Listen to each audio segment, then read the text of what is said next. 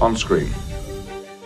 There are many great resonances about being an actor.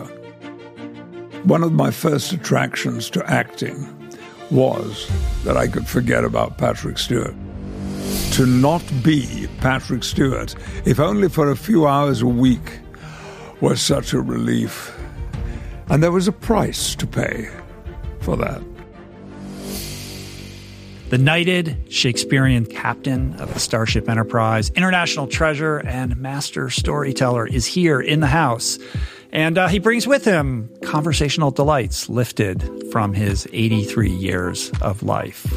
We have tales from his humble beginnings. We talk about how the theater saved him and how childhood trauma informed his career, which of course led us into a deep dive on mental health generally and his passion for mental health advocacy. We also talk about friendship, particularly the nature of his beautiful friendship with Sir Ian McKellen. We discuss legacy, longevity, craft, mentorship, and why Star Trek is just so indelible, which of course led to brief thoughts on UFOs and also this incredible story about the ghosts that he is absolutely convinced took up residence in his Silver Lake home. All of these stories and themes are more fully elaborated in Sir Patrick's wonderful new memoir, Making It So. As a longtime Trekkie, this one was a dream. I hope you enjoy it as much as I did. So uh, here we go. This is me and Sir Patrick. You look amazing. I'm thrilled to have you here.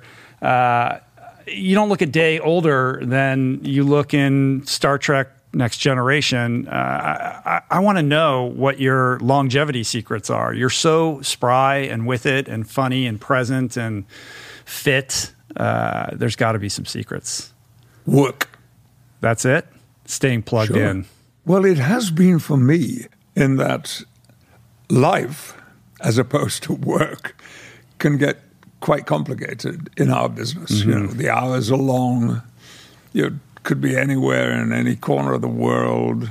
I came from a very work conscious background. Um, my father was proud of, of what he did, even though, as it, you may have seen in the book, that he um, the highlight of his career was uh, Second World War. Ten years in India in the twenties. The moment he heard my mother was pregnant, he took off, and he ended his military career at the end of 1945 as a regimental sergeant major of the parachute regiment. And uh, that meant everything to him. He was very, very proud of that. One day, a guy, just after my father had died, he, um, I met him in a pub, and he said, I know you. You're Alf Stewart's son. And I said, Yeah, that's right. And he said, Your dad. You know, when he walked on a parade ground, the birds in the trees stopped singing. What do you make of that? What does that mean? presence. I think. I mean, I know what it means as an actor. That I, I know mostly that from watching other actors. You know, somebody walks on stage and you go, "Oh my God!" Now I don't know why that happens, but there is a there is a focus, a concentration, um, an intensity, A gravitas. objectives Yeah. that uh, make them, and other people, eh, yeah, you forget they're there. Yeah. sometimes. No, you know those people when they walk into the room, the, the the sense of weight and charisma and gravitas that he obviously earned, and and what you just shared, uh, uh, you know, has a sensibility of of kind of reverence and and respect for who he was. But he was a he was a challenging guy as well. He was not a he was not an easy guy to grow up underneath. Uh, oh, n- no. I, I mean, I, he first came home when I was about 15 months old, and I have no recollection of that. And one more time, I think in 1943, he came home when I was probably four. And I just have memories of a man in a uniform looking kind of exciting, I thought at the time. No, the problems began when the war ended, mm-hmm. and um, his his colonel said, "So, what are you going to do, Sergeant, when uh, you know when you get back home?" And my father said, "Oh, I'll get a job," and he said, "Well, that's what I wanted to talk to you about." And he explained that. Uh, he had contact at the Dorchester Hotel in London. Now, the Dorchester is one of the top four or five hotels, historic hotels sure. in London. Famous for its high tea. That's right. Yeah. Which, by the way, I recommend if I've ever done it once. Have an yes. You've done it once. Yeah, Good for you. yeah, Americans love it. Mm-hmm. It's great. And uh, he, he, said they uh, there is a vacancy coming up in, in a few weeks for a doorman, an assistant doorman, but the doorman is going to be retiring in two years' time, and his job would be yours, Alfred. And uh, he's and my father said, "Wow, that's great." And there was a an apartment that came with the job in Whoa. the hotel. Wow. They said, "You're married, aren't you?" And he said, "Yes." And he, they said, "Well." We'll employ your wife too. She could get a job in the hotel as well. I mean, it sounded wonderful. And but yet, my wife, my wife, his wife, my mother said, "No, I'm not leaving West Yorkshire. This had been my home all her life, and it had. It had. In fact, the, the little town we lived in, a population of 9,000. And it has its own wild dialect that's indecipherable to most of us, right? Using words know like what that's talking thee about. And, thee and thou, and like, yeah, I mean, it's pretty right. crazy the way that's that right. you grew up speaking. Yeah, yeah. yeah. Um, I was not allowed to say thee and thou to my father, though whack. That Why? It was a that was an disrespect. Insult. But I, I, mean, as a as a child uh, playing, and uh, you know, you could say to people, "Oh, thee," which was always critical in some way, or uh, or that was was the way that we shortened it. That doesn't understand, lad. You know, that they don't know, they don't know what they're talking about. So there was this semi-ancient speech that was ours and in fact, I spoke a strong dialect when I was a child, and when I was 13, I had to lose it because. Yeah. Can you bring it back at all? My my family have always told me, "Oh, you can't do Yorkshire anymore. No, you you changed your accent," and I did. Uh-huh. I learned a new accent, which was RP, received pronunciation. Uh, classical BBC news time English. Not anymore, because now they deliberately employ people with accents. Mm-hmm. And, and the world has become a more relaxed and easier place in many respects, some of them not good. And um, it's, it, it, it's, it's a better time. But back then, um, well, let me think of anything I could say. Okay, uh, there's a very simple one. When I would go to a friend's house, he would open the door and I would say, I'll leg it out. Translate that for me. I, I have no idea. Atta, art thou.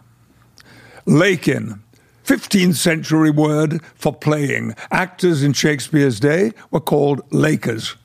Wow. Not um, that's kind of amazing. Basketball given, the, given the, the, Los Angeles Lakers, yeah, there's a double entendre there that's super yeah. interesting. Well, it's it's uh, certainly a 14th century word. It could be older. Mm-hmm.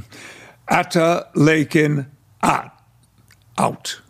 Are you coming out to play? Is the translation. Wow. So it was it was dialect. It wasn't accent alone. I would go home to my family and they would mm-hmm. say you're not a Yorkshire lad anymore, not anymore. You're not disowned. Yeah, yeah, that's right. Yeah, disowned. Um, um, my mother liked it because she liked to hear me speaking very, very grand. Uh-huh. You know, when I had an accent like this, which was very, very cultured and uh, official and sophisticated. Um, I don't talk like that anymore. Right, right. Um, back to your your dad a little bit. I mean, you spoke about you know some of the things that he did in World War II. I mean, this was a guy who you know ended up. I think he w- was he airlifted out of Cherbourg, like around uh, Dunkirk, right? Yeah. So this guy had done a lot. He's They'd he's already evacuated into Dunkirk. Crete and like doing some some pretty ballsy, crazy stuff. But he comes home, finds himself back in Yorkshire, and you know it's pretty it's pretty easy to kind of identify what was going on with him now, given what we understand about what happens with veterans when they return from conflict zones. Yes. But at that time, it was just shell shock. Nobody understood it. And of course, with that, there's domestic violence, there's alcohol abuse, and you know, a whole, you know, array of sordid behaviors that uh, you were on the kind of receiving end of as a as a young person. Yes, um, at the hands of my father, unlike my headmaster, I didn't um, receive personally any violence. He would raise his hand several times, and the moment that he did that, I would freeze and become something that he wasn't going to hit. Um, he beat my mother. And he did it in front of me and my brother, who was five years older than me. I was the baby of the family. And uh, it was uh, appalling. And I mean, I've only subsequently learned. I, I, I did a, a television program for the BBC quite a few years ago now, and, and they had a specialist of PTSD on the show. And um, he, he'd been told about my father, and then he talked to me and he said he was ill. And if it's possible at all for you to allow that to become part of your recollection of your unpleasant childhood, um, he was sick and could not control himself. So it was a mental condition as much as anything. And he was angry and. I always thought that once I heard this story about the Dorchester Hotel, that he was he never ceased to be angry with my mother because he knew mm. that that job would have been perfect for him because he was smart. He had conversation and he could talk. He had language, and then he had this dialect, which was people Yeah. loved to hear. They thought it was charming. He would have been a star standing in the front door of the Dorchester mm. Hotel. Yeah, so he held on to a certain resentment, took out his frustration on the people that he cared about.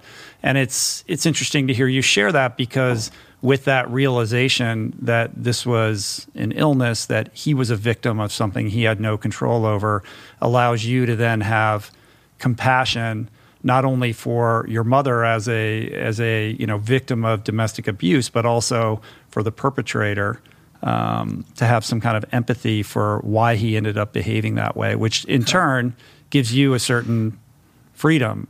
You're liberated from holding on to your anger around that. And I know it wasn't, I mean, I don't think you shared that publicly until maybe 2010 or something like that. you oh, held on to that Ab- for a long time. Yeah. For a very long time. I was ashamed. And I was ashamed that I couldn't impact what was so awful about my home life. I, I couldn't change it. Did you uh, blame yourself? Yeah. Yeah. Yeah. And It's I know that my elder brother did. Yeah. Yeah, because you were the younger. If anyone was going to feel like he needed to, you know, make it better for you, it would be him. Yeah. Yeah. He was, and he he he only died last year. Um, and he took care of me, and if ever I was at any risk, he would protect me.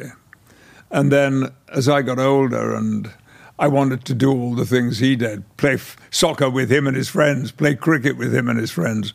And of course, he didn't want his kid brother to be hanging out with us at all because he was five years older than me. They all were, you know.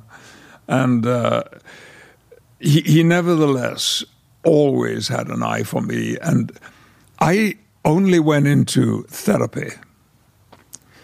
Um, about the 90s. I'd never done it. Mm. What was the revelation of engaging with therapy?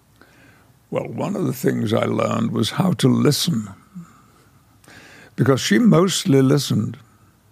I mean, m- when she did talk, she would say tell me how, in what way, and and so that if she was always inviting me to contribute the conversations. But then, as my time with her, was for several years, went on, um, we began to talk about mental issues, mental disturbances, bouts of anger. I still occasionally get them, and I sure. know I know where it comes from. Yeah, um, it happened only a few days ago. I'm ashamed to uh-huh. say, and um, well, uh, I had read that um, there was an article a couple years ago that said that at eight, you're 83 now, right?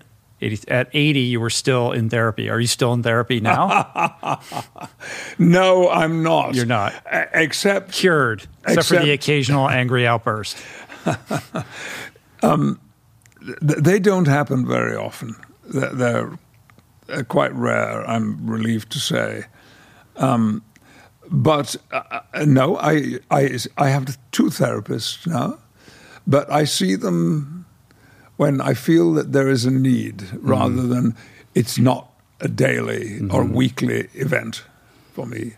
I'm interested in the relationship between that childhood dynamic and and your your burgeoning relationship with the theater. It feels like the theater is really what saved you, finding yourself amongst a community of, of like-minded people at an early age becomes this true salvation for your for your life. And you had a couple instrumental teachers and, and, and mentors that kind of guided you and nudged you in that direction saw something in you very early on. There are many for me great resonances about being an actor. And one of the strongest is the people I encounter. Finding that there were in the world other young people, and some of them significantly older, who um, felt the same kind of isolation that I felt. And yet, in the company of actors, there was an almost intuitive uh, connection that was made between us. Um, and I was 12 years old when I first was dumped into a, uh, a large group of actors on a, a, course that was run. It was a brand new course run by the West Riding County Council in Yorkshire, and um, the minimum age was 14. And it was in my headmaster's office that I met a man called Gerald Tyler. He's in the book. And he had come to say that the um, the, county council were going to run an eight day uh, theatre course, a residential theatre course. By that, it meant we had uh, camp beds to lie on in mm-hmm. school classrooms. But nevertheless, from the moment that I arrived there, I was in the company of people like me. Now, some of them were highly educated. I mean, I got a big crush on a girl who was at grammar school, but it didn't work out. I was at secondary modern school. To do with you? no, no, um, and and yet it was our love of acting, performing, of plays, scripts, texts, um, uh, being in front of an audience, which never scared me, ever at all. And there was a reason for this.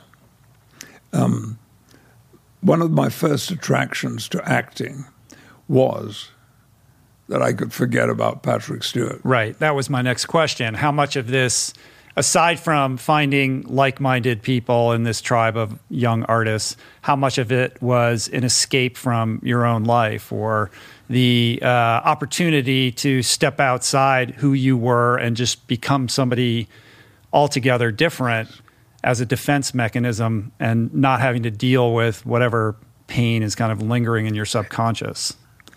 You uh, explain it perfectly. Yeah. That's exactly how it was.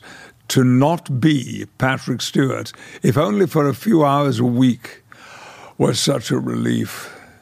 To explore being someone other than myself with a different background. I mean, the first role that I played, other than this. Um, this thing that we'd done about the history of Yorkshire and Mirfield, where I grew up.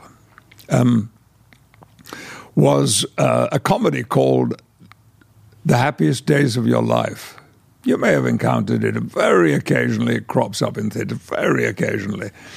And um, it was all set in a private boys' school, a rather exclusive private boys' school.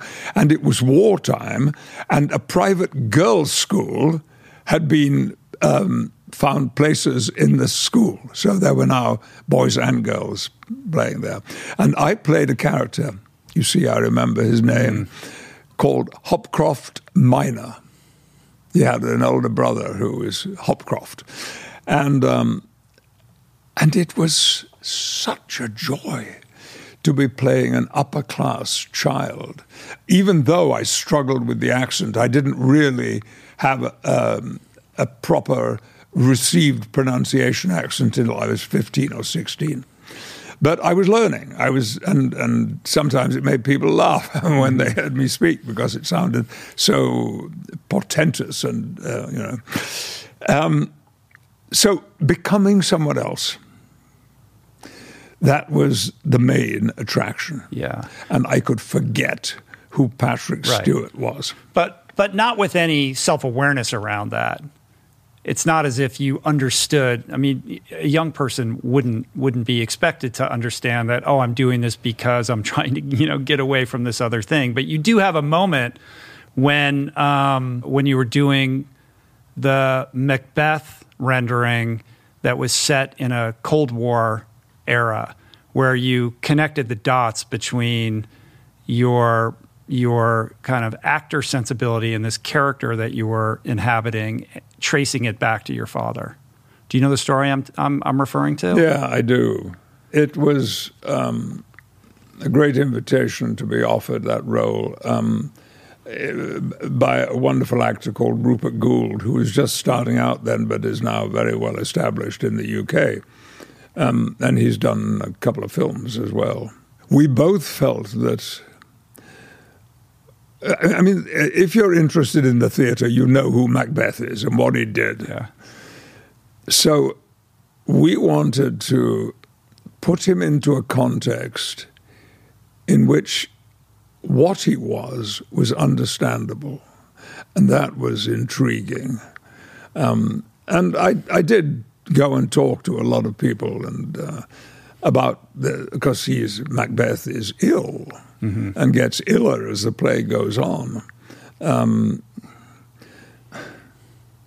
uh, you remember the story I told in the book about running into Ian McKellen in the yeah. in the Charing Cross Road one day, and he said, "So, how's it going, Macbeth?" And, and uh, oh God, I was so uncomfortable because Ian was the Macbeth of my generation.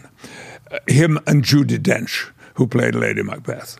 I saw that production, and Trevor Nunn directed it, and it was amazing. And the cast just sat in a circle around a, a quite small studio stage and just stood up when their turn came. So it, it had an intimacy about it. But um, and then Ian said to me, um, "Oh, um, if I can, there's there's just one thing I'd like to mention about playing Macbeth." And I said, "Anything at all, please." And he said, okay, um, the line that begins the famous speech, tomorrow and tomorrow and tomorrow, creeps in this petty pace from day to day. He said, the most important word in that first line is and.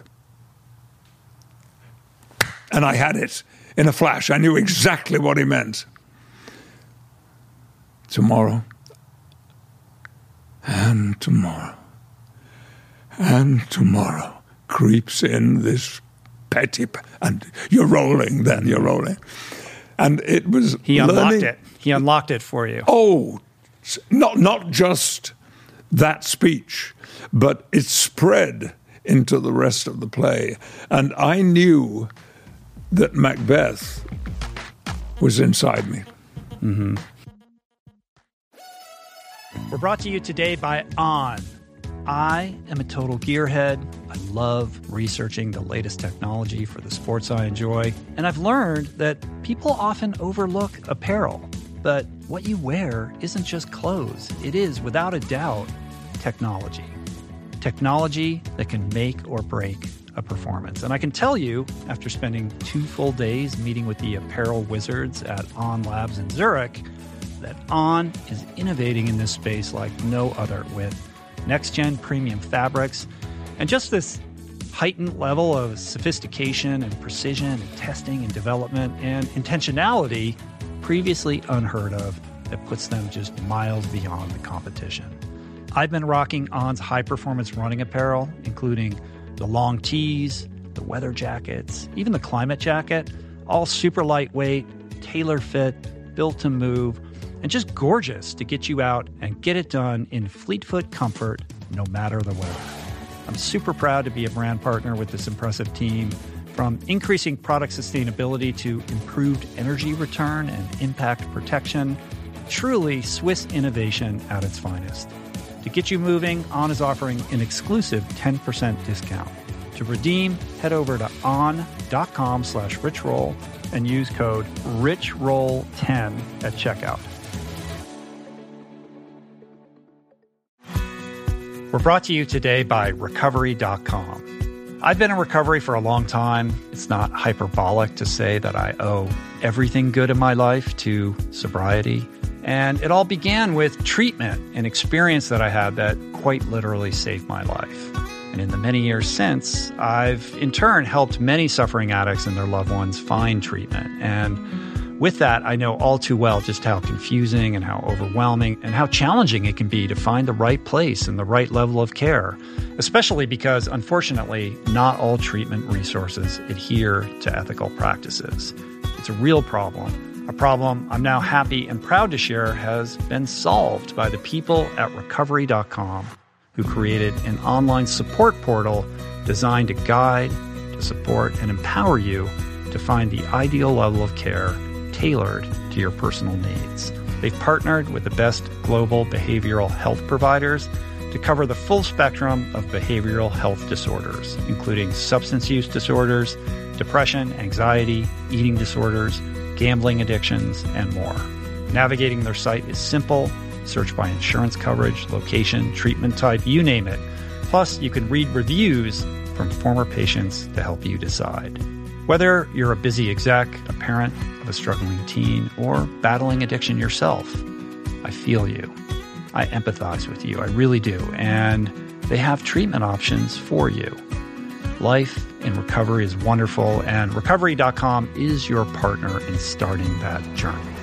When you or a loved one need help, go to recovery.com and take the first step towards recovery. To find the best treatment option for you or a loved one, again, go to recovery.com. What is the meaning of life? What happens when we die?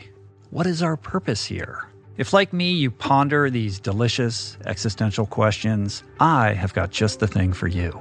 It's called Soul Boom. It's a podcast hosted by everyone's favorite best friend and my friend, the deep thinking and deeply hilarious Rainn Wilson where he communes with intellectuals and entertainers, theologians and philosophers in intimate exchanges that tickle the mind, heart, and yes, the soul.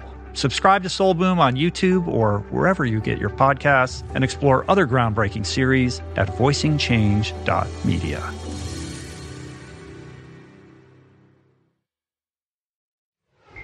But it's when you dress up in the costuming of the character and look in the mirror and you have this epiphany. Yes, yes. Um, the first dress rehearsal, um, I'd grown a mustache, quite a heavyweight mustache, unlike my father's, who had a, you know, um, a very, very narrow, small sergeant major's yeah. mustache. Uh-huh.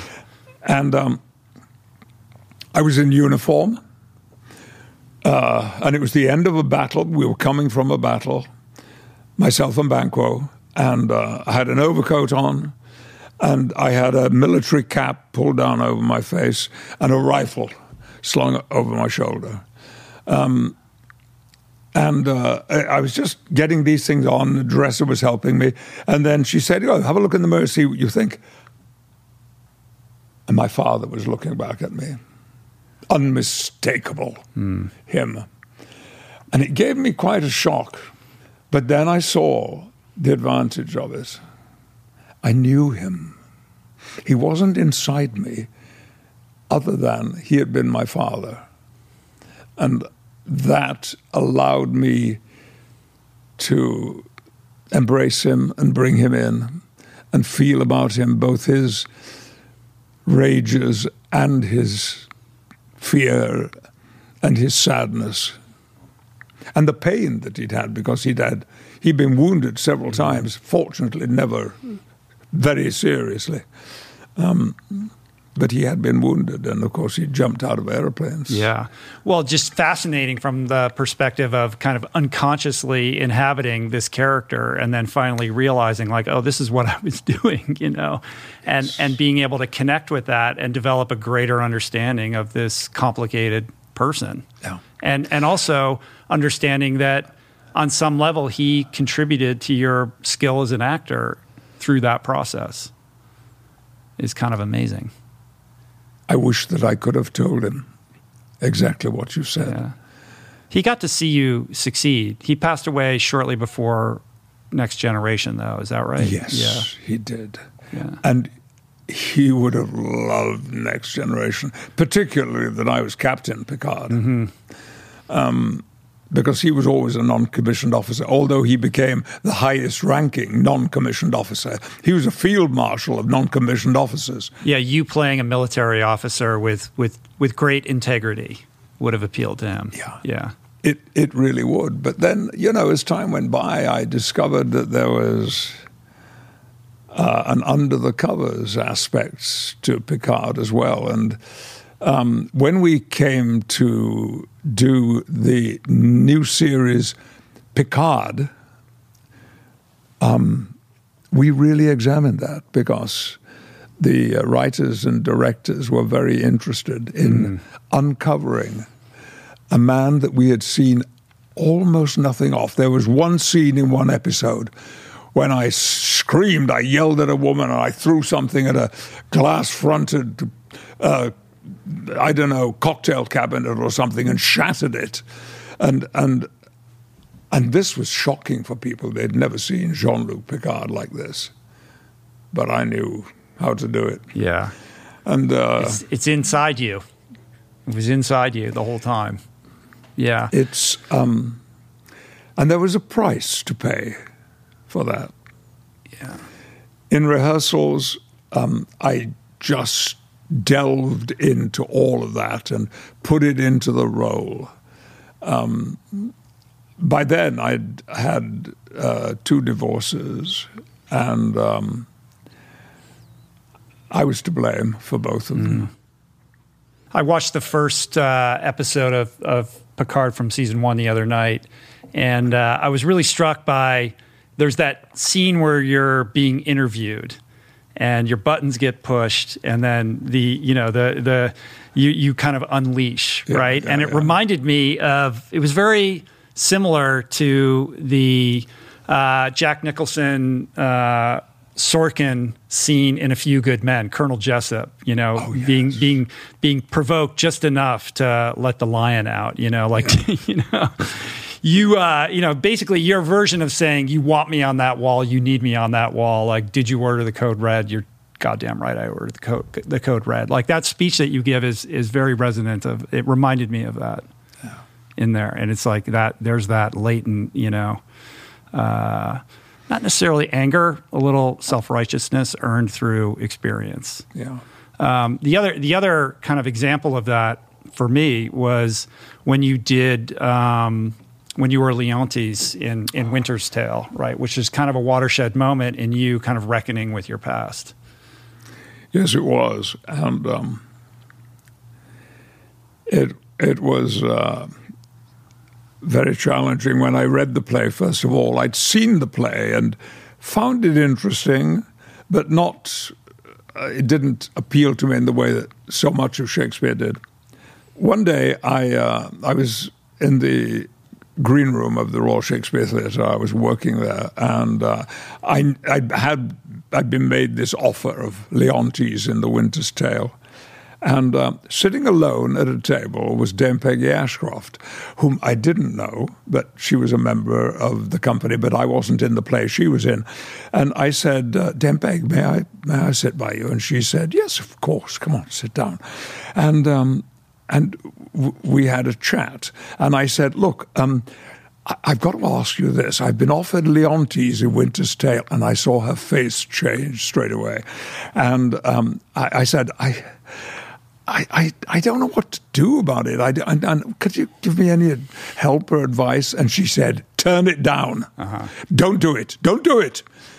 He's a bad, bad man, and nobody likes him. The audience don't like him because he's vile to everybody. There's nobody who's on his side, except, of course, there's one good friend whom he kills. And um, I, I, I, I said to her, Thank you. You've articulated what I think I was feeling, so that's great. And then the director said, Well, have you made a decision? And I said, Yes, I have, and uh, I'm going to pass. And he said, Tell me why. So I did. And he said, Can we meet just one more time and talk? And so we did. And um, he said, You see, Patrick, the reason why I'm so determined to have you play this character is that you're not going to have to interpret him. He's already inside you. I know that. I don't know how he knew it. Yeah, what do you think he I, saw that made him say that? I don't know. But he is a psychologist also, right? He is, yeah. yes. Yes, he is. Ronald Eyre is his name. And yes, he is. Um, brilliant, brilliant man. And he said, If you do it, I give you my word. I will never leave your side. Not one moment. I will be there. there. And uh, he was, too. Yeah. And, uh, boy, it was hard. It was really hard. Um, but one thing that came out of it, I'm so grateful for.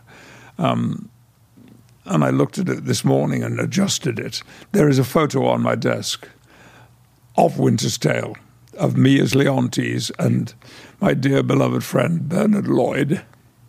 We have been talking to him, and I've been going crazy in the character. And and they were taking photo. It was a photo shoot, mm-hmm.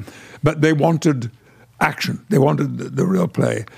And in this photograph, he has his hand on my arm, and he's leaning towards me, and there is so much gentleness in his face, so much empathy and sympathy that when I was first shown that photograph, I knew it was for all time, and it's been on my desk uh-huh. in a uh-huh. frame ever since then, uh-huh.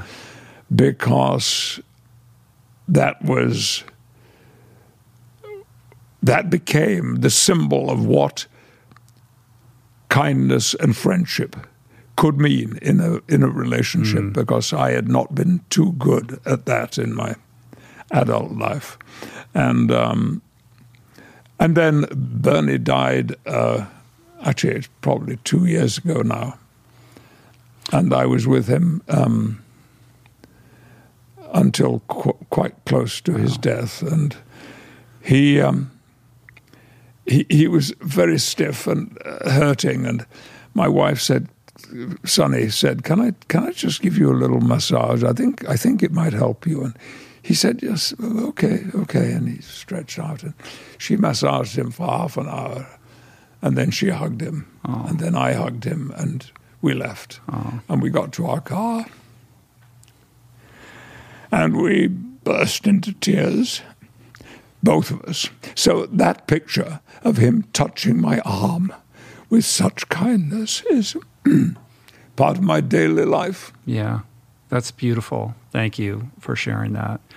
I mean, I think what I what I extracted or, or, or took from that story and your experience of doing Winter's Tale was that you have this director who's also a psychologist who identified something in your psyche that needed to come out that would contribute to the performance and make it great and terrifying. And you know, I know there are stories of people in the audience who felt like we shouldn't even be watching this. It Oh, was so oh, intense. Absolutely. But from a psychologist's point of view, it's almost ingenious that he it, it was a form of therapy for you to connect with that part to realize that that piece of your dad is inside of you or there's that unhealed uh, you know pain that resides in inside of you from that experience growing up that still required you to to you know reckon with it and and, and look at it. And and perhaps that was a piece in the puzzle that led you towards therapy and and kind of making peace with this that has on some level you know healed those wounds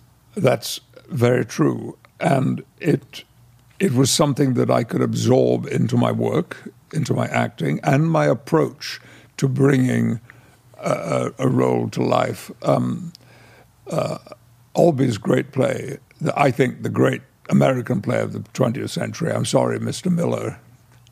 He wrote a play called "Who's Afraid of Virginia Woolf," Sure. and um, I got to play George, the husband. It's a couple, two couples, a husband and wife who are middle aged, and a young married couple. with a tinge of alcoholism sprinkled in Oh, Lord, yes. So much liquor Yeah. in that. Um, uh, yeah, and I had some experience of that too. Um, but my two broken marriages, I realized, gave me an, a profound sense of what had been going on inside me during that time when the marriages were breaking up, and that I could absorb them into George. I have another photograph that uh, sits on my desk, and um, it's. Uh, it is I because it's going to be in the book when the photographs are put into the book. It will be there. yeah i've just got the galley here so i don't even have Oh, the, the yeah. final one it's not out yet Um, th- there's it's quite a collection of photographs. It will surprise people, which is good. Yeah. I'm, I'm looking Yeah, forward yeah. to that, um, especially my childhood photographs. Um, but in in this one, I'm playing George, and it's a scene when Martha, his wife, actually isn't on the stage.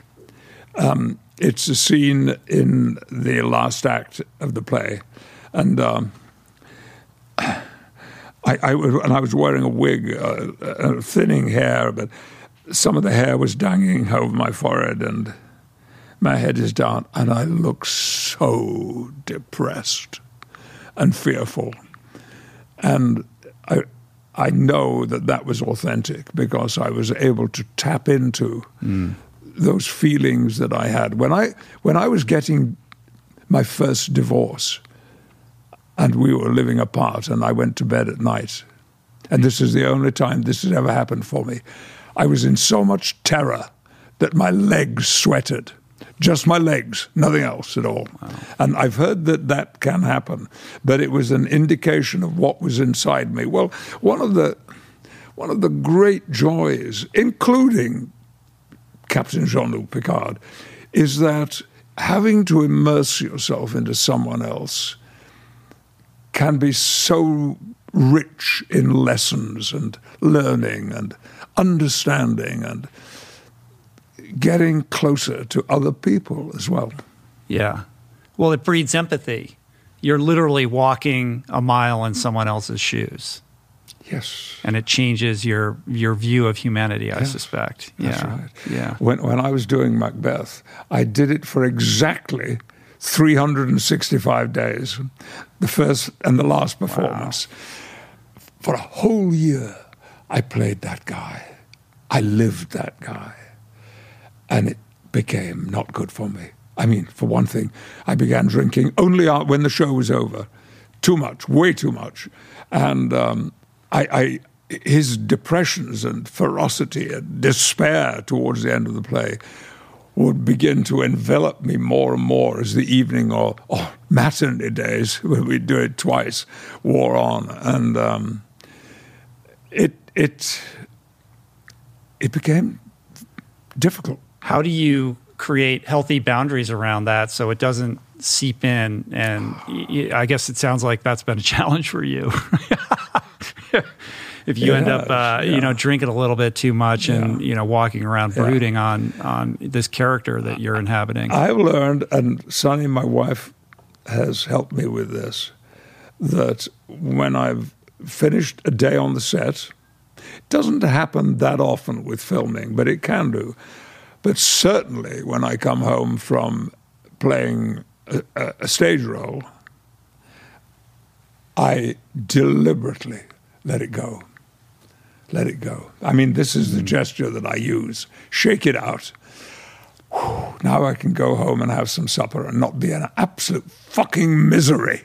Well, because it also it's what I was. has to be an insane high to do that every night, and then yep. you're supposed to just go home and go to bed yep. when your hormones are going crazy because you've just done this endurance event, this artistic endurance event, eh, you know, in real time in front of a live audience, who then receives you and you're you're feeling that you know energy of the crowd and then you just you're supposed to just go to sleep after that like i don't know how that works and the I, last I, am always amazed at broadway actors who just get up Uh-oh. every night or sometimes twice a night and do that for incredibly long stretches oh it's unbelievable. Yeah, I, I have a limit now on how long I can do a play for, particularly if it's a play that I know is going to be sucking me in yeah. What's interesting is before the podcast, you were sharing about how you just recorded the audiobook for this. And you said that was one of, if not the most difficult things that you've done most, as a performer. no question. Most difficult. Compared to being on Broadway every night or 20 hour days on Star Trek? But I've already told you why. I'm being myself. That's really hard. Yeah. I wrote it. And I had no intention of reading out loud, recording it when oh, come on. It. Of course you're going to read your audiobook. Uh, believe me, it came as a shock when my agent with your voice, and, you think somebody else is going to voice you you in your well, your autobiography? I, I, don't, I don't listen to audiobooks. Uh-huh. I've never heard an audiobook. I've never recorded one before. I mean, people keep saying you ought to do it. You know, it can be fun and you know it's interesting. No, I never wanted to do it, and uh, so it was in my contract, and it was only when I got around to reading the contract in detail that I saw that I was also committing to an audiobook. Uh-huh. but Simon Schuster, and particularly Christina, the producer that I work with on the audiobook, has been fantastic. I I can only do about two hours. I've once or twice gotten close to three, mm. and I've once wrapped after an hour because it just destroyed me, wore me out doing it. It's so difficult. I met two actors who said, Let's give you a warning. If you've never done an audiobook before, it is the hardest work you'll ever do. And I said, But you're sitting down with a microphone a few inches. How, how can that be hard? They said, Well, if you do it, you wait and see. I think people would be aghast if you didn't end up voicing the audiobook to this. It would be, it just would not be right. Well, I'm doing it every morning, and that's one of the reasons why my voice is a little gravelly, um, because um, I don't know what it is. It's what I'm putting into the morning's work mm. that, I, and I only ever stop recording when I think it's time for my, my voice to be rested. You know. Well, you sound great. You Thank mentioned you. Uh, you mentioned friendship a little bit earlier. That photograph that's on your desk, um, which leads me to my curiosity around your your friendship with Ian McKellen. Which you know, I think we can all agree this is this is friend friend goals for all of us. Like it's such a beautiful um, relationship that you have with this with this person. Uh, it motivated me to go on the internet and and kind of find pictures of him as a young man because oh. you describe him as just there's a mythos around who this person was even when he was young you know many decades ago uh, that that just portrays him as larger than life. And and sure enough i mean the the images of him as a young man are just absolutely striking. Beautiful. Yeah. But he was somebody who was very intimidating to everybody somebody everybody knew was going to be on the rise and i think there's this idea that the two of you had been friends from the get go, but that is not the case. No, no, no, no. Um, we I first met him at the Royal Shakespeare Company, but we never worked together. only some years later, we worked once. We did a Tom Stoppard play called Every Good Boy Deserves Favor, EGBDF. Mm. And um, Ian was in it. And uh, I, I, I was very shy of him. What was it about him? It was the way he listened when you talked to him. Because Ian is known as a talker himself, but he is a wonderful listener. And uh, I talked to him about things I'd never talked to another man about before. Yeah. You said you said that uh, you blame him for turning you into a child again. what does that mean? um, well, I, I became silly and adventurous and playful, and uh, because he is, you know, he's got a great sense of humor and uh, and a great sense of irony, particularly. Um, and so, uh, uh EGBDF was one thing, and John Wood and Ian McKellen were the two leading actors. I just simply played a psychiatrist. um, I should be so lucky. And um, Ian, um, I, I, I don't know how to. I've tried. I've sat in front of my computer for a long time, sometimes thinking about about Ian and the uh, the affection that I have for him and what he gave me when we worked together and when I watched him work on stage. Um, and and now in in our friendship, it's it's as close to a love affair as I shall ever have with a man. Yeah, I, I don't know if you know this, but if you Google Ian McKellen, Patrick Stewart, one of the first things that pops up is this question Is Ian McKellen married to Patrick Stewart? but there's actually a really funny story behind that. Do you know is? what I'm referring to? Yeah. So, so at one point, yourself, Ian, and Hugh Jackman all appear on the Graham Norton That's show, right. and yeah. Ian announces that he is going to marry you. Oh. so there's there's there's there's what he actually meant, and there's how that was interpreted. Yeah, that's right. He was the priest at our wedding, and he was. He was. He had been qualified, and uh, and um, so far as I know, Sunny and I were only the only couple he married, although he had multiple offers once the word got around that uh, he was. Uh, I have no doubt. Yeah, so he, he ends up marrying you. I guess you were going to get married in Nevada, but there there was a pesky state law around his. Yes. His his ministry, his his sort of legal. That's uh, right. You know, it was not recognized in Nevada, and so we would we would go through a mockery of a wedding. So I think I think as I understood the story, uh, yeah, you were you were in Lake Tahoe. You were going to get married on the Nevada side, but he wasn't legally permitted to do that. So you all crossed the border into California and did yeah. an impromptu ceremony in a Mexican restaurant. In a Mexican yeah. restaurant at eleven o'clock at night. Yeah. And uh, just like a small group of you, right? Yeah, yeah. yeah. That's oh, there were five of us. Mm. Um, so we had witnesses too, um, and uh, it it it, it was extraordinary. Um, let's talk about Star Trek. What? Do you remember that part of your life? it's got to oh, yes. be a blur, though. Most uh, of it's got to be oh, one big blur. Oh yes, w- we recorded over. Um, How many seasons? Chris Swan will know. Seven seasons. we did something like 174 episodes. Uh huh. And there are only a handful of them, I remember.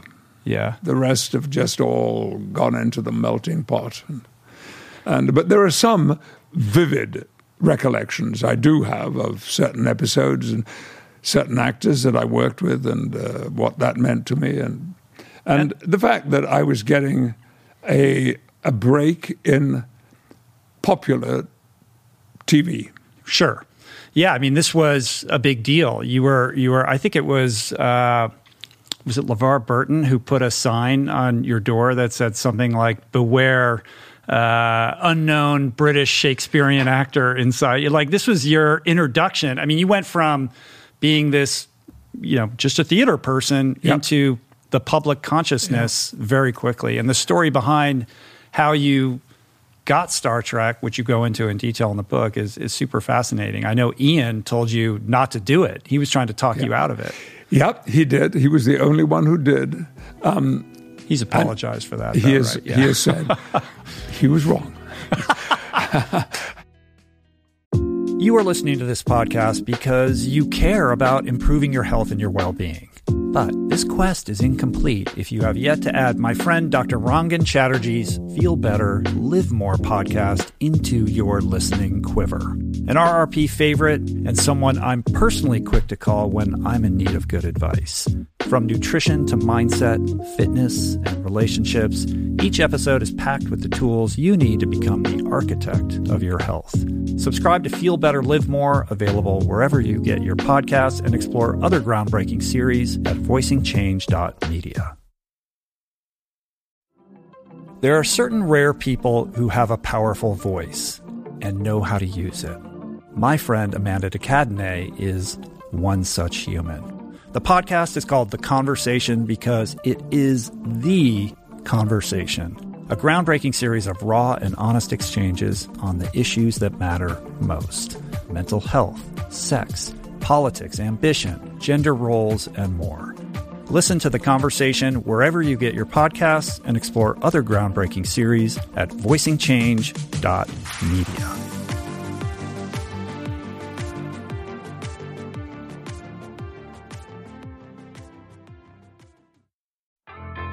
There is so much health information out there. It can feel overwhelming and leave even the most well intentioned confused about what's what and who to trust. Well, the first person that I call when I'm seeking clarity is my friend and nutrition expert Simon Hill, host of the fantastic podcast, The Proof. Each week, Simon matches wits with brilliant scientists, translating their evidence based insights into actionable tools for better well being. Subscribe to The Proof, available wherever you get your podcasts, and explore other groundbreaking series at voicingchange.media.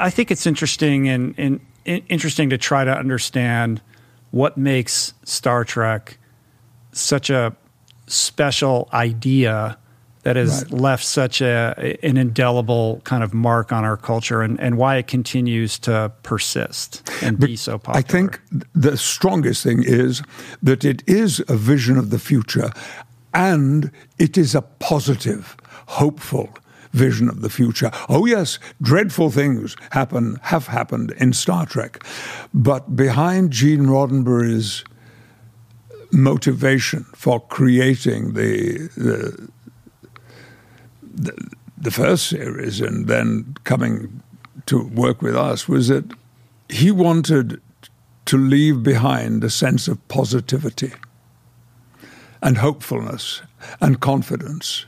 And it's the one thing that he talked about with me.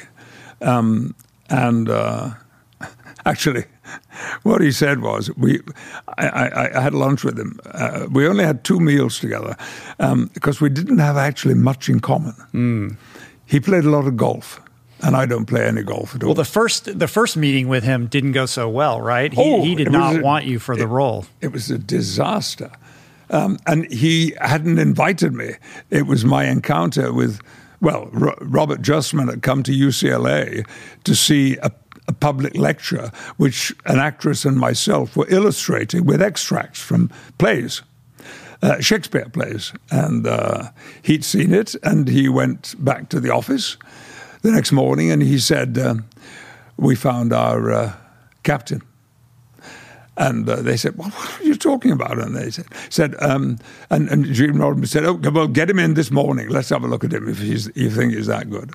And so that uh, I, I got the phone call at nine o'clock in the morning, and I was in Gene's office at 11 o'clock that day. And uh, he got out of his chair. There were two other men in the room, including Robert Justman, who was the man who had been to see the play the night before and was blown away by it.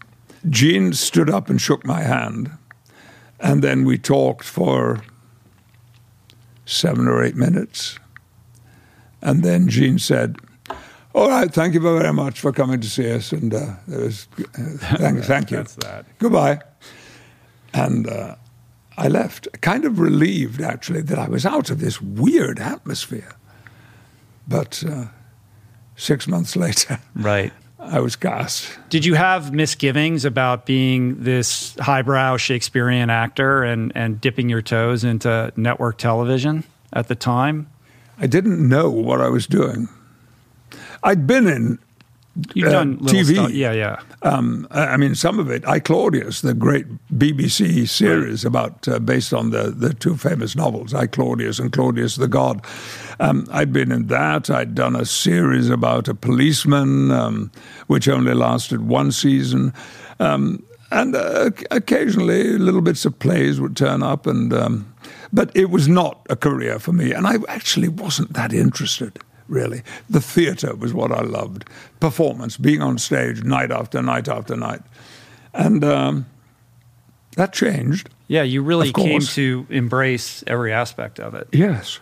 Yeah. And I love it today. Yeah. Film and television. And um, I'm worried that I may never get to do it again. Uh, I think you're going to get to do it, do some more. Really? Yeah, I think you got. I think you got a little more in you. I think when I think about Star Trek, you know, I grew up with the original Star Trek, Captain Kirk, Spock, and all of that. And yes, there is a beautiful optimism to it. Uh, perhaps not utopian, but optimistic enough, uh, uh, which I think serves as a contrast to most science fiction. But also, it's always been a show that has been fearless in terms of grappling with social issues. Like that's always been at the core of what the show is about. It gives you an opportunity through allegory to explore um, things that are going on in culture currently that we're that we're struggling with. I, I have to say, and this will sound unkind to maybe those who hear this, um, working with Gene Roddenberry was not easy. I mean, he never directed an episode. He was the executive producer. Did every every big decision had to get run through him? Oh, yes. as the creator. Absolutely, yes. I was very unconfident. In fact, when I started writing the memoir, um, I thought, "Ugh, the people are really going to want to hear me go on and on and on about Star Trek and maybe X Men too. And I don't think I want to. That's not the most interesting part of my career. I mean, that is a shocking thing to say because it's assumed, of course, that it is. And uh, I think that. Uh, that that throughout that first season, I really didn't know what I was doing. I didn't understand television technique. I'd never had a class in television. In, in my drama school, we didn't do film and TV work at all because, you know, nobody was expected to get it because they were just film actors, and there wasn't that much television either. Um, and then um, I. Uh, I was determined that I would do better, and I knew, even when I first saw it, that I, the best thing that I was doing in the first season was space, the final frontier. that I got really good at, and why? Because I copied exactly what Bill has said. Bill Shatner. Bill Shatner. Yeah. Yes, yes. Uh, but the the the thing that's striking is when you're on the bridge, there is there is a theatricality to that in a very practical sense. It is a stage. There's a there's entrances Oh. and exits, Oh, and yes. and you have your you're sitting on you're literally sitting on a throne. yes. So there are there is a parallel that I imagine as a stage actor you were able to connect with and tap into. I mean, it's very Elizabethan. Oh, you're absolutely right. And um, uh, it, it, as it became more and more like that, I began to feel more and more comfortable. Well, I, my first film was, um, it's in the book, was um, two afternoons or two mornings' work in a film uh, uh, starring Rod Steiger. Rod Steiger was one of my childhood heroes. I'd seen um, the pawn, the pawnbroker. I'd seen um, on the waterfront. on the waterfront, yes, and and absolutely loved them. and uh, and so he learning that I was. Um, th- th- this was my first ever day in front of a film camera. He said, "What are you doing for lunch?" And I said, I, "I don't know. What do you do for lunch on a film set?"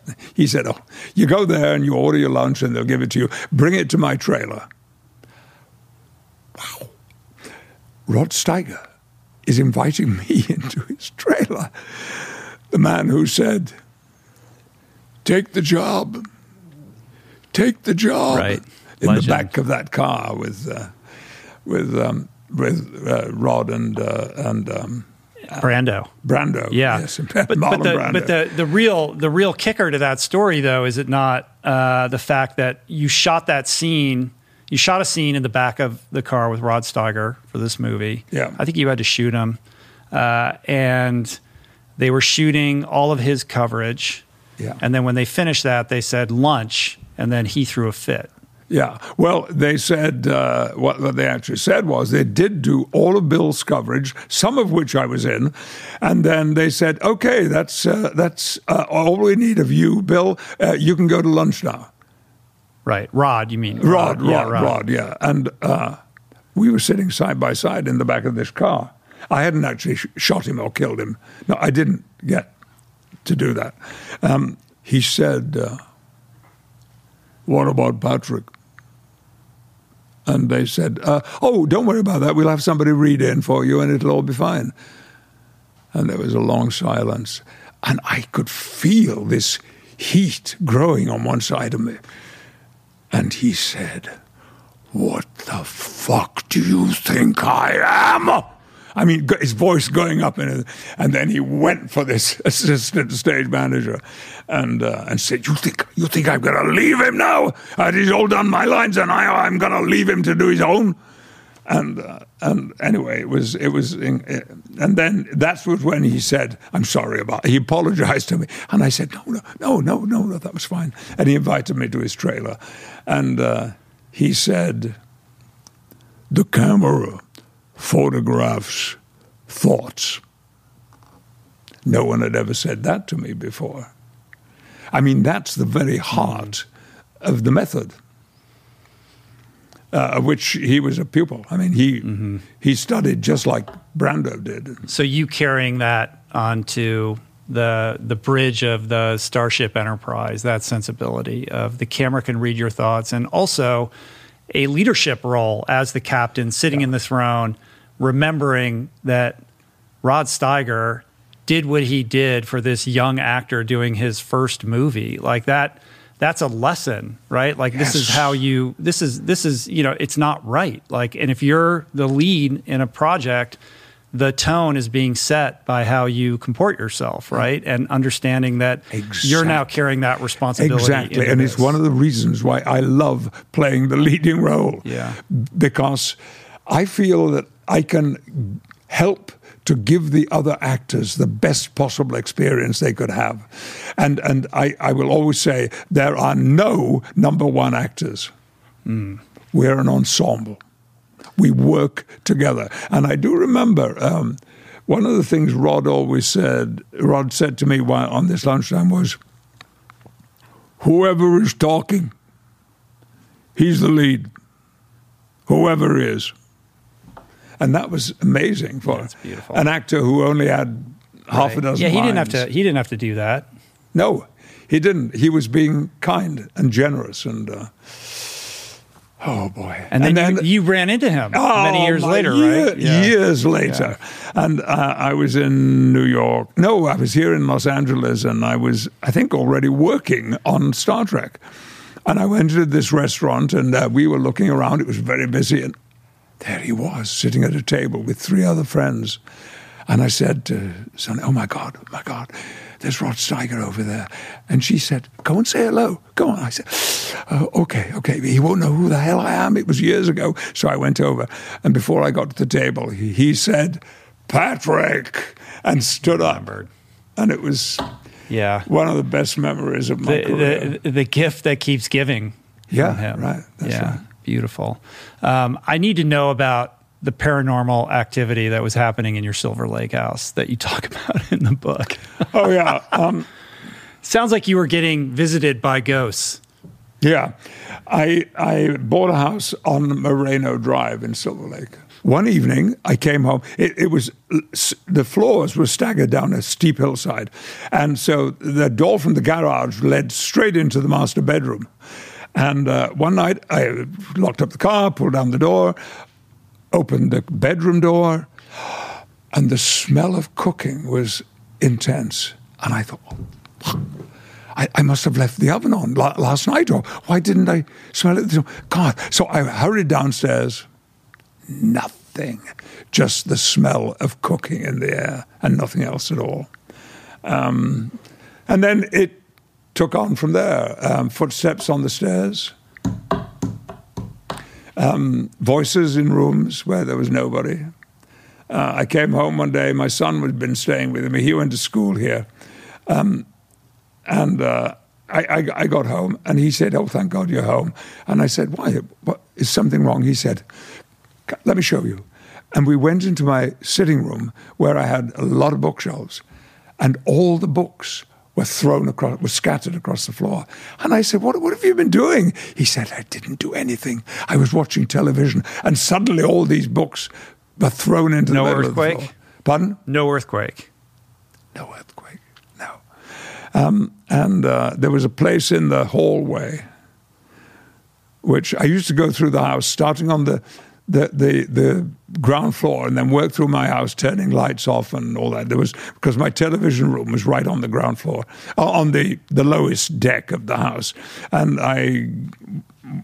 When I got to the middle floor, which was the kitchen, the living room, and the dining room, and so forth, um, I walked to the foot of the stairs, and just before I reached the stairs, I always walked through this icy zone it was just the temperature instantly plummeted, and I got to the foot, one foot on the step, and it was gone. I, le- I rented the house when, when after yeah. after three years I moved somewhere else, um, and uh, I got a, a, family moved into it, and they were lovely people. And one day they called me to ask about I don't know there was a problem with a washing machine or something that had gone wrong, and and so we had a little chat. And then, just as she was about to hang up, she said, Oh, by the way, Patrick, I, there was something I wanted to ask you. You didn't tell us everything that came with your house. they were having it worse than I was. And the child, exactly on this spot where I used to feel the temperature plummet, saw a man standing there. And I found out about him. I, I became very close to my neighbors next door. They'd lived there for decades. And they said, Yes, yes. Well, that was a man who died in a car accident, actually. Ooh. Very violent car accident. Who had lived in that house? Yes. What do you make of all this? Well, that's only one experience that I've had. I've been in other places when I've just had. I mean, I, we, Sunny and I were looking for a house uh, in, in, England, and um, we went into one, and it was empty. All the furniture had been taken out, but it was very, very old, 15th, 16th century. And um, we were going along. There was a long corridor in the upstairs floor, and uh, there were doors off all the door, off the corridor into the rooms, and I went into one room, and as I got into the middle of the room, I felt hands around my throat, and I cried out, "Help! Help!" And Sunny came in and ran into the room and got hold of me and dragged me out. I was being strangled in that room. Oh my God! Um, so it's and it's oh the first time I saw it, I was 12 years old in a friend's in a neighbor's house, and and uh, so this is a this is a recurring thing.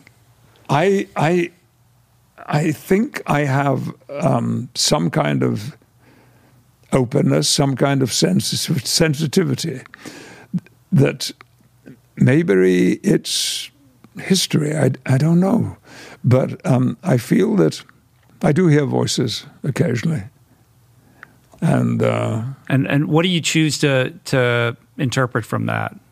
What is your sense of that I'm tuned in to the afterworld, mm. and that there's no there's no mistake or irony in you being uh, an actor who plays a character who goes and visits with aliens I all over the galaxy. know. I don't know. Maybe there I mean, is. come on. And then you turn on the TV and there's congressional hearings on UFOs and, and UAPs. like right. this, there's a convergence happening right now. what That's is going right. on, Patrick? There is. It's extraordinary. And things being seen more and more in the Yeah. sky. Yeah. I just hope that whatever happens, happens while I'm still here. Yeah. Um, I got to let you go shortly here, but uh, there's two more things I want to touch on quickly. The, fir- the first thing is is is uh, you're a bit of an animal welfare advocate. There's a couple squirrels that appear and reappear in this book. Uh, you have an incident at a, a, a bullfighting match um, that seems yeah. like it was impactful, and I know you do a lot of work with dogs, particularly pit bulls. Yeah. So where does that sense for animal well-being come from? I had a dog when my father bought me a dog not long after he came out of the war. Um, the dog's name was Rover, and he was a thoroughbred um, Scottish collie, a, sh- a Scottish sheepdog. He was black and white, very classical dog, and I loved this guy. He was wonderful, um, and uh, we had him a long, long time, and then he had to be taken and put down. He was very ill. But I, I never forgot that. And, and um, when I, I was I made contact by this um, Wags and Walks in Los Angeles, um, it opened all that up again. And uh, so we began fostering dogs, Sunny and myself, and it was wonderful. We How many- fostered. how many dogs do you I have? I think in total we fostered seven, all only one at a time, never more than Ah, I that. gotcha. But and we only, I mean, the shortest we had one of them was two days, Hmm. and um, the very first one we had uh, was an extraordinary dog, beautiful, sensitive. It would look you right straight into the eyes and cock its head on one side. And I, I could feel him trying to connect with me, you know. And uh, it's, it's, so I, I do what I can to, to help the ones who need help. And, uh, you know, you've lived just an absolutely extraordinary life. And you know you did a wonderful job with the book. It's it's wildly entertaining. It's a very difficult book to put down. The stories are just absolutely legendary. So well done in that regard. I, I love it. And i know you're about to embark on quite the book tour. So you're going to be doing a lot of media stuff.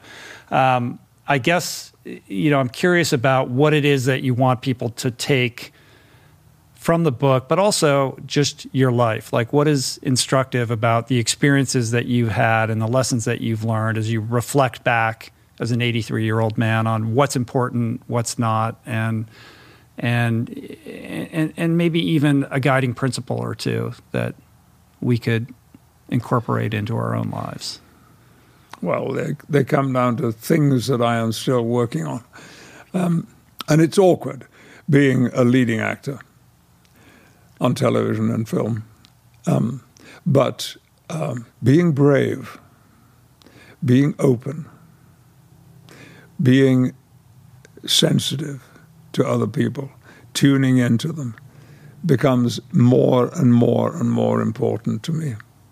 And I find that in the close friends that I have, that is their relationship with me too, and it's a wonderful, wonderful experience. Um, I I wish I could go back.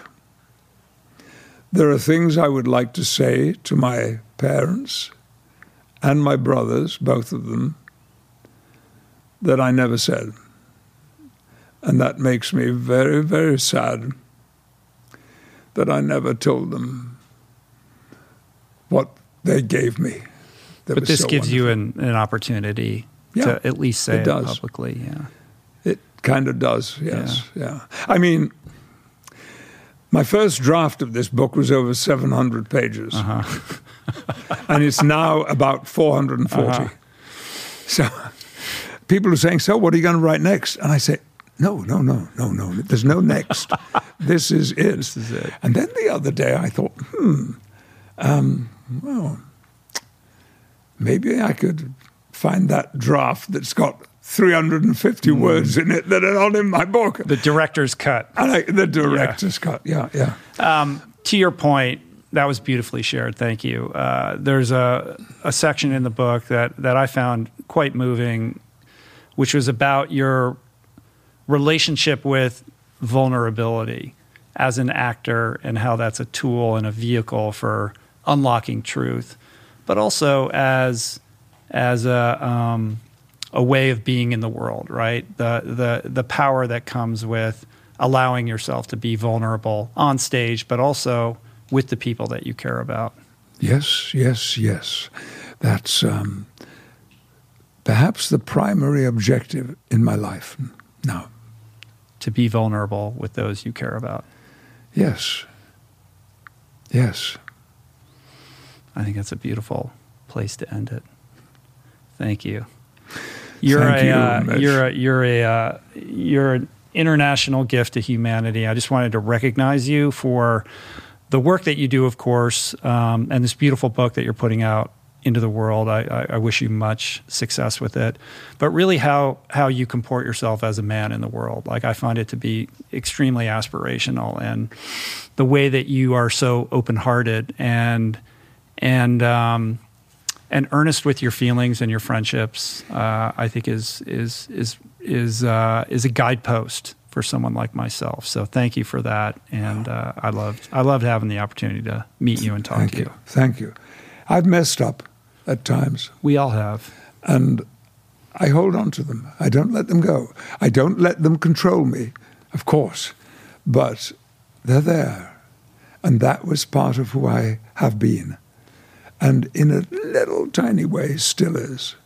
And uh, so that helps me to reinforce the close relationships that I already have. They're well, so important. I hope that you can find a little bit more grace and forgiveness for yourself. I think you owe that to yourself. Thank you. You're welcome. Thank you very much for that last comment. Yeah. And with that, let's get. I think I have to road. say au revoir. Thank you, sir. That's it for today. Thank you for listening. I truly hope you enjoyed the conversation. To learn more about today's guest, including links and resources related to everything discussed today, visit the episode page at richroll.com, where you can find the entire podcast archive as well as podcast merch, my books, Finding Ultra, Voicing Change and the Plant Power Way, as well as the Plant Power Meal Planner at meals.richroll.com. If you'd like to support the podcast, the easiest and most impactful thing you can do is to subscribe to the show on Apple Podcasts, on Spotify, and on YouTube and leave a review and or comment. Supporting the sponsors who support the show is also important and appreciated. And sharing the show or your favorite episode with friends or on social media is, of course, awesome and very helpful. And finally, for podcast updates, special offers on books, the meal planner, and other subjects, please subscribe to our newsletter, which you can find on the footer of any page at richroll.com. Today's show was produced and engineered by Jason Camiolo, with additional audio engineering by Cale Curtis. The video edition of the podcast was created by Blake Curtis, with assistance by our creative director, Dan Drake. Portraits by Davey Greenberg, graphic and social media assets courtesy of Daniel Solis.